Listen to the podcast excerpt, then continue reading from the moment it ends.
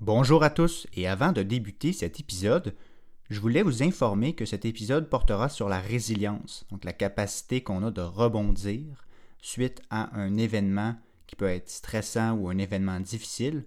Et comme il y a énormément de stratégies, il y a beaucoup d'informations, j'ai pris la décision de diviser cet épisode en deux. Donc aujourd'hui, soit le 24 mai 2023, sera la première partie de cet épisode et la deuxième partie sera disponible le 7 juin, soit dans deux semaines. Comme vous avez pu remarquer, j'ai débuté récemment à faire un épisode solo à chaque deux semaines et un épisode avec un invité à chaque deux semaines. Donc, dans le fond, j'alterne une semaine après un autre. Une semaine, je fais un invité et une semaine, je fais un épisode solo. Pour cet épisode-ci, je vous recommande fortement d'avoir papier-crayon et de ne pas hésiter à mettre en pause l'épisode qui suit pour écrire, prendre des notes, parce que vous allez voir qu'il y a quand même beaucoup d'éléments, beaucoup de stratégies présentées. Et surtout, si dans deux semaines, lorsque vous allez écouter la partie 2 de cet épisode-là, portant sur la résilience, je vous invite aussi à réécouter le présent épisode afin de vous remettre dans le contexte, mais bien que ce n'est pas nécessaire. Bonne écoute!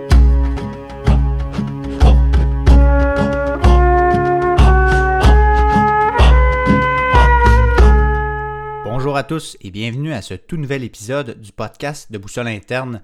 Aujourd'hui, c'est un épisode solo, moi avec vous, et je veux qu'on plonge directement dans le vif du sujet. On va parler aujourd'hui de résilience. C'est quoi ça la résilience?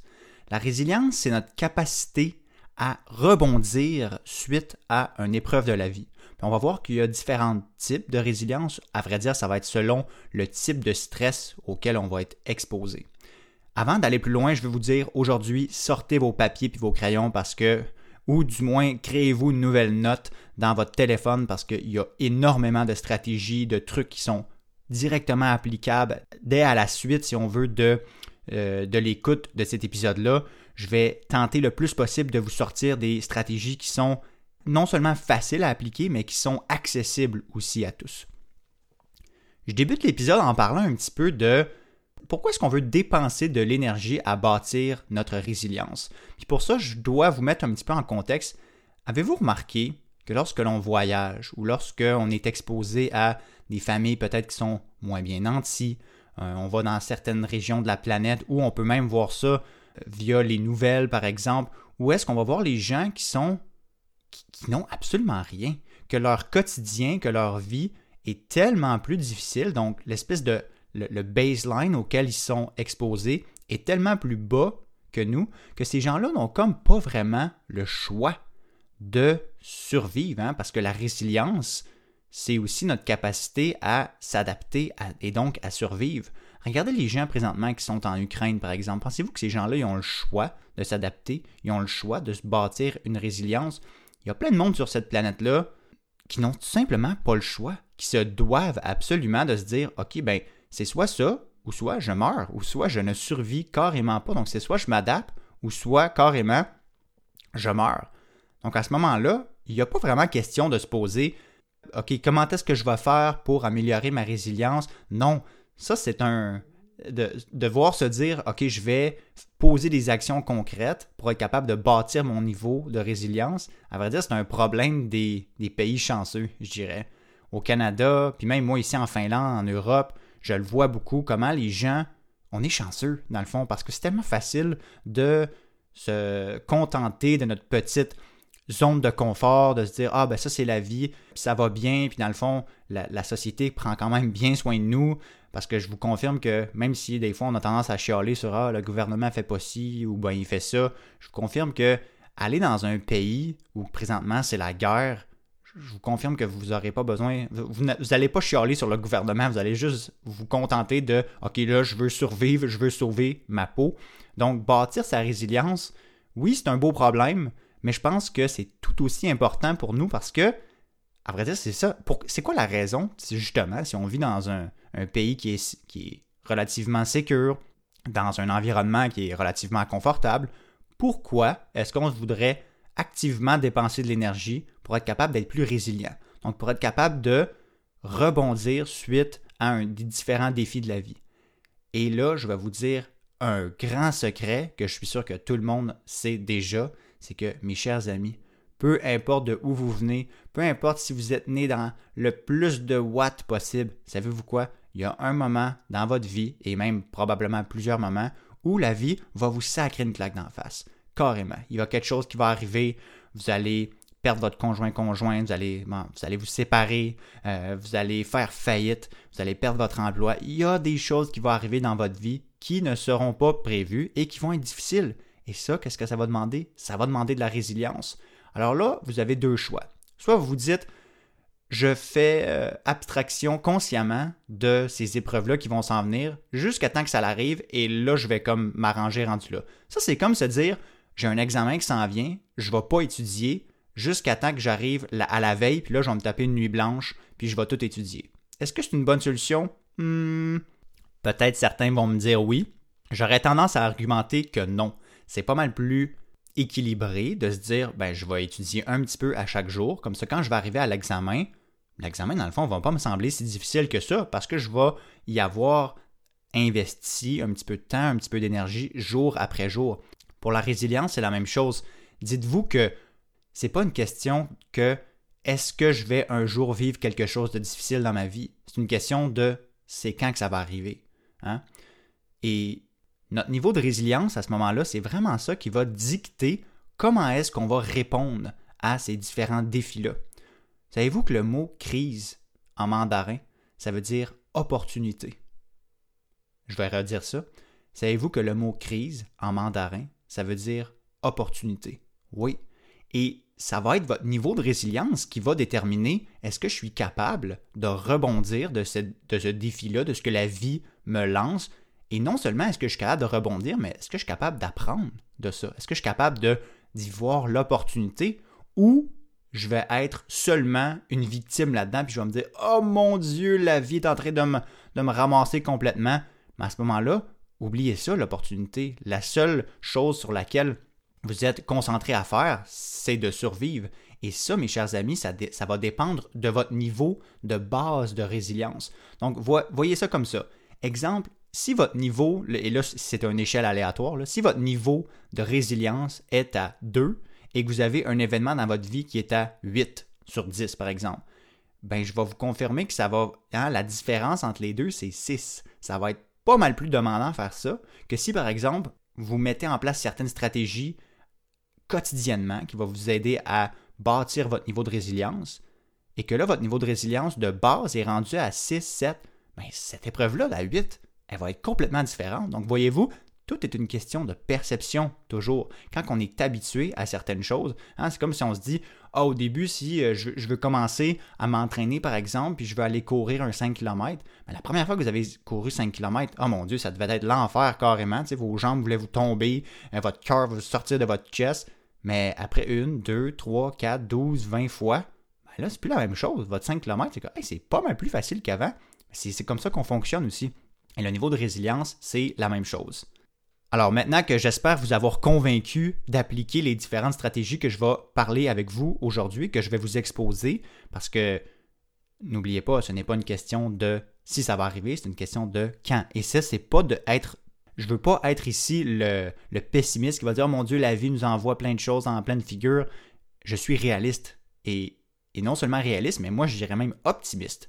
Parce que lorsque ces choses-là arrivent, c'est comme quand vous avez un niveau de résilience élevé, c'est pas seulement Oh non, vous n'êtes pas en mode victime, c'est en mode bring it on, tu sais, amène-en, là. Let's go, la vie, amène-moi des défis comme ça parce que je vais être capable de grandir de ces différents défis-là. C'est pas nécessairement de se dire let's go la vie, euh, sac-moi dehors de, ma job ou euh, fait que ma, blonde me quitte. C'est pas nécessairement ça que, que je suis en train de dire, mais c'est que dans le fond, vous êtes prêt. Vous êtes en train de, à tous les jours, vous préparer. Donc, il y a trois catégories de stress qui vont un petit peu dicter quelles sont les stratégies à adopter pour bâtir sa résilience. Et les trois stress sont les suivants le stress psychologique, bien entendu, le stress physique et le stress chimique, qu'on oublie souvent. Je vais expliquer une catégorie à la fois, puis je vais aussi présenter certaines stratégies qui sont propres à cette catégorie-là.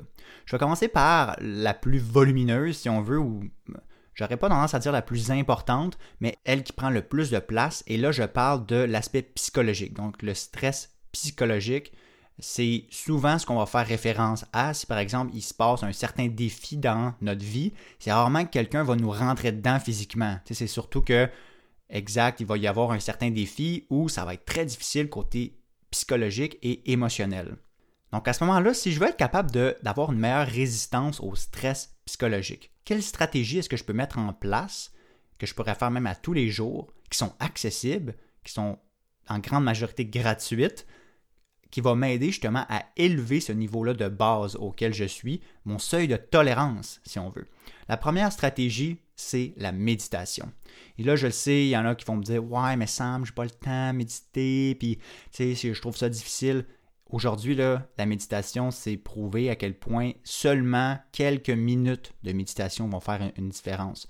Et souvenez-vous, si, en vrai si vous avez un petit blanc de comment bâtir certaines habitudes, retournez voir mon épisode sur les habitudes. J'y détaille vraiment comment, en, en étapes bien succinctes, comment, on fait pour bâtir des bonnes habitudes. Parce que c'est ça qui est important aussi, c'est pas seulement de le faire une seule fois, puis ok, c'est beau un niveau de résilience, ça se maintient. Donc, ça se doit de passer au travers certaines habitudes.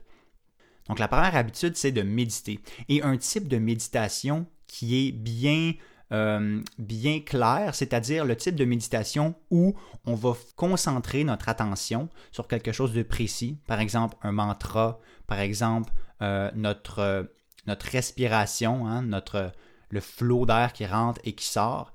Et à ce moment-là, ce n'est pas nécessairement le, fait d'être concentré sur cette chose-là qui est vraiment bénéfique, si on veut, pour la méditation. C'est le fait de quitter, si on veut, sa zone de concentration. Je vous, garantis, là, faites-en le test, mettez ça sur pause, après que je vous l'explique, mais mettez ça sur pause. Alors, asseyez-vous, fermez les yeux, concentrez-vous juste à remarquer que vous inspirez, vous expirez. Je vous confirme après 10, 15, 20 secondes, là, vous allez commencer à penser euh, Hey, euh, je mange quoi à soir, moi? Hey, c'est vrai, j'ai oublié de rappeler telle personne. Ah, là, il y a d'autres pensées qui vont commencer à vous venir en tête.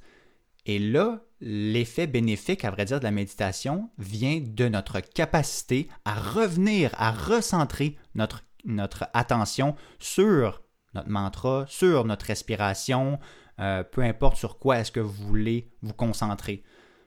Donc, première stratégie, la méditation, ça peut être 5, 10, 15, 20 minutes. Pourquoi ne pas commencer par deux? Même pas une, une minute. Je vous, mets au défi une minute par jour. Si ça va bien, faites-en deux, faites-en trois, mais commencez par une. Donc vraiment cette capacité-là à revenir. Et là, si on met ça, si on met ça à plus grande échelle, eh bien, dites-vous que la, si vous êtes capable de recentrer votre attention, recentrer votre si on veut vous remettre dans le moment présent, et là, le muscle que vous êtes en train de muscler, ou si on veut, la compétence que vous êtes en train de muscler, c'est la compétence de d'objectiver. Donc, on est capable de prendre un, un, pas de recul et de se dire Hey, j'étais vraiment comme investi dans cette pensée-là, et là, je reviens à ma respiration, je reviens à ce sur quoi j'étais concentré. Être capable de justement objectiviser ce qui se passe. Donc, la prochaine fois, si on met ça à plus grande échelle, imaginez votre capacité carrément à vous dire Ah, il vient de se passer tel événement, par exemple, j'ai perdu mon emploi. Le premier réflexe que la majorité des gens auraient, c'est de voir tout l'aspect négatif, de, vraiment comme surpenser à ce qui vient de, se passer. Puis là, on va se dire ah non, puis là, comment ça je vais faire pour payer mes bills, puis là, il va falloir que je me trouve une autre job, puis là, on se met à penser à tout ça, mais imaginez si vous avez la capacité de vous dire, de prendre un pas de recul, de vous dire, Hey, maman, je suis où là? Je fais quoi présentement? Hey, ça va bien, je, suis pas mort. Tu sais, je veux dire, euh, j'ai encore un petit peu d'argent dans mon compte, euh, j'ai une famille, euh, j'ai des gens autour de moi. Cette capacité-là à revenir dans le moment présent, ça se développe heureusement grâce à la méditation. Ça, c'est mon premier truc, méditation, qui est la méditation spécifique à le recentrage, si on veut, de notre moment présent, de notre concentration, de notre, de notre attention. Oui, dis-je bien. La deuxième chose qu'on peut faire, donc la deuxième stratégie qu'on peut faire, c'est de volontairement s'engager dans des activités qui sont difficiles. Et là, euh, je dois vous partager une histoire. Justement, je parlais avec euh, un ancien superviseur euh, que j'avais à moi. Puis je lui expliquais, comme mon, déménagement en Finlande, puis tous les, différents défis auxquels j'ai fait face. Puis là, il me dit Ouais, mais tu sais, Sam, pourquoi est-ce que tu te mets volontairement là-dedans? Je veux dire, tu sais, c'est toi qui es responsable, si on veut, de tout ce qui t'arrive présentement. C'est toi qui as décidé de déménager en Finlande, puis de te lancer dans tout ça. Puis il a raison. À vrai dire, savez-vous quoi? Je suis bien content de l'avoir fait parce que quand on se lance volontairement dans quelque chose de difficile, et là, je vous dis, je ne suis pas en train de vous dire euh, prenez vos bagages puis sacrez votre camp à, l'autre bout de la, planète, mais quand on se dit je vais me lancer dans quelque chose de difficile volontairement, de un, on peut un petit peu contrôler les variables. Hein. On n'est pas le, niveau de difficulté, on peut comme jouer un petit peu avec ça. On peut commencer un petit peu plus petit et de grandir de plus en plus pour bâtir justement notre niveau de, tolérance. Mais c'est qu'on se force continuellement à être à l'extérieur de notre zone de confort. Et ça, quand on est à l'extérieur de notre zone de confort, qu'est-ce que ça fait? Ça bâtit notre résilience. Et ça, ça passe beaucoup, hein, faire des choses difficiles, ça passe beaucoup par notre discipline notre discipline jour après jour. Et j'en ai fait un épisode là-dessus. Si tu es intéressé, va voir mon épisode sur le combo motivation-discipline.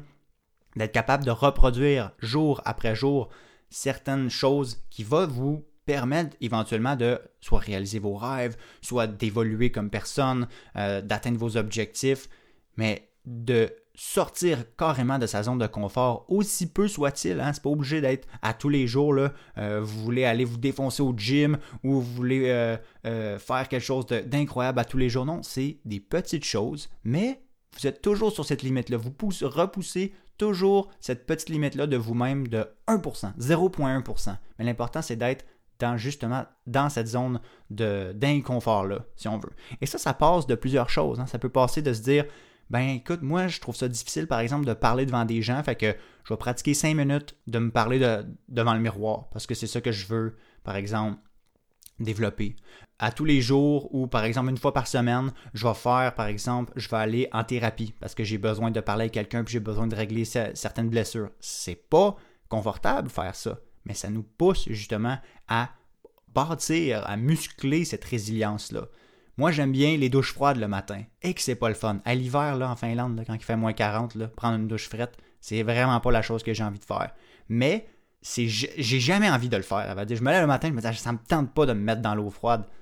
Mais une fois que je l'ai fait, là, qu'est-ce que c'est en train de faire ça? C'est que c'est en train aussi de muscler mon mental à me dire, à partir carrément mon identité. Hein?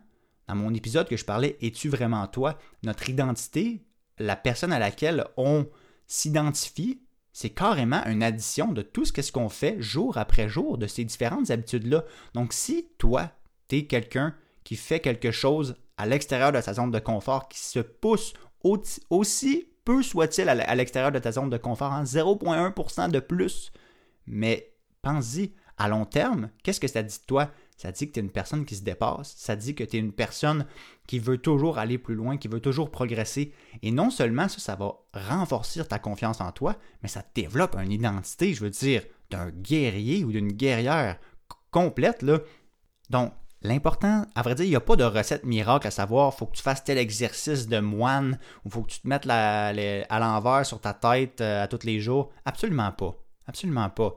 L'important, c'est de s'engager dans des activités qui, pour toi, tu le sais que c'est difficile à faire. Tu sais, si tu regardes ça et tu te dis, ça me tente pas de le faire, good, parfait, ça c'est la bonne activité. Si c'est facile de, le faire, ben non, tu tu es encore dans ta zone de confort, il faut que ça soit un petit peu difficile.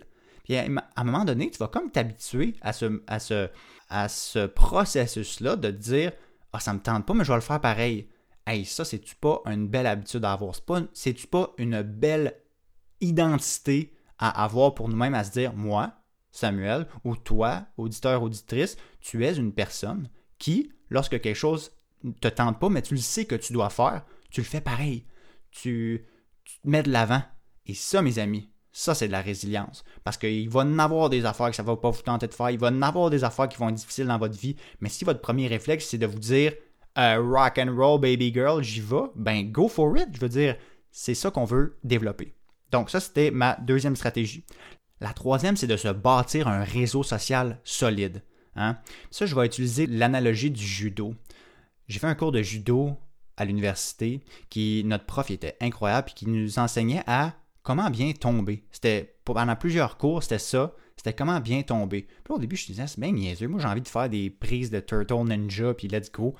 Mais j'ai vraiment appris quelque chose de presque philosophique là-dedans, à savoir, quand on répartit la base sur laquelle on applique une force, donc la force par, si on veut, euh, surface est moins élevée. je vais répéter ça en, en quelques mots qui sont plus français, dans le sens où, imaginez si vous tombez seulement sur votre nez. Hein? Vous, êtes debout, là, puis vous tombez, vous tombez directement au sol, directement sur votre nez. Hey, votre nez va casser, ça va faire mal en tabarouette. Imaginez si, lorsque vous tombez, vous répartissez tout l'impact sur l'entièreté de votre, corps. C'est le même impact, mais ça va faire pas mal moins mal parce que c'est tout votre corps, la surface est augmentée à laquelle vous absorbez, si on veut, ce, choc-là.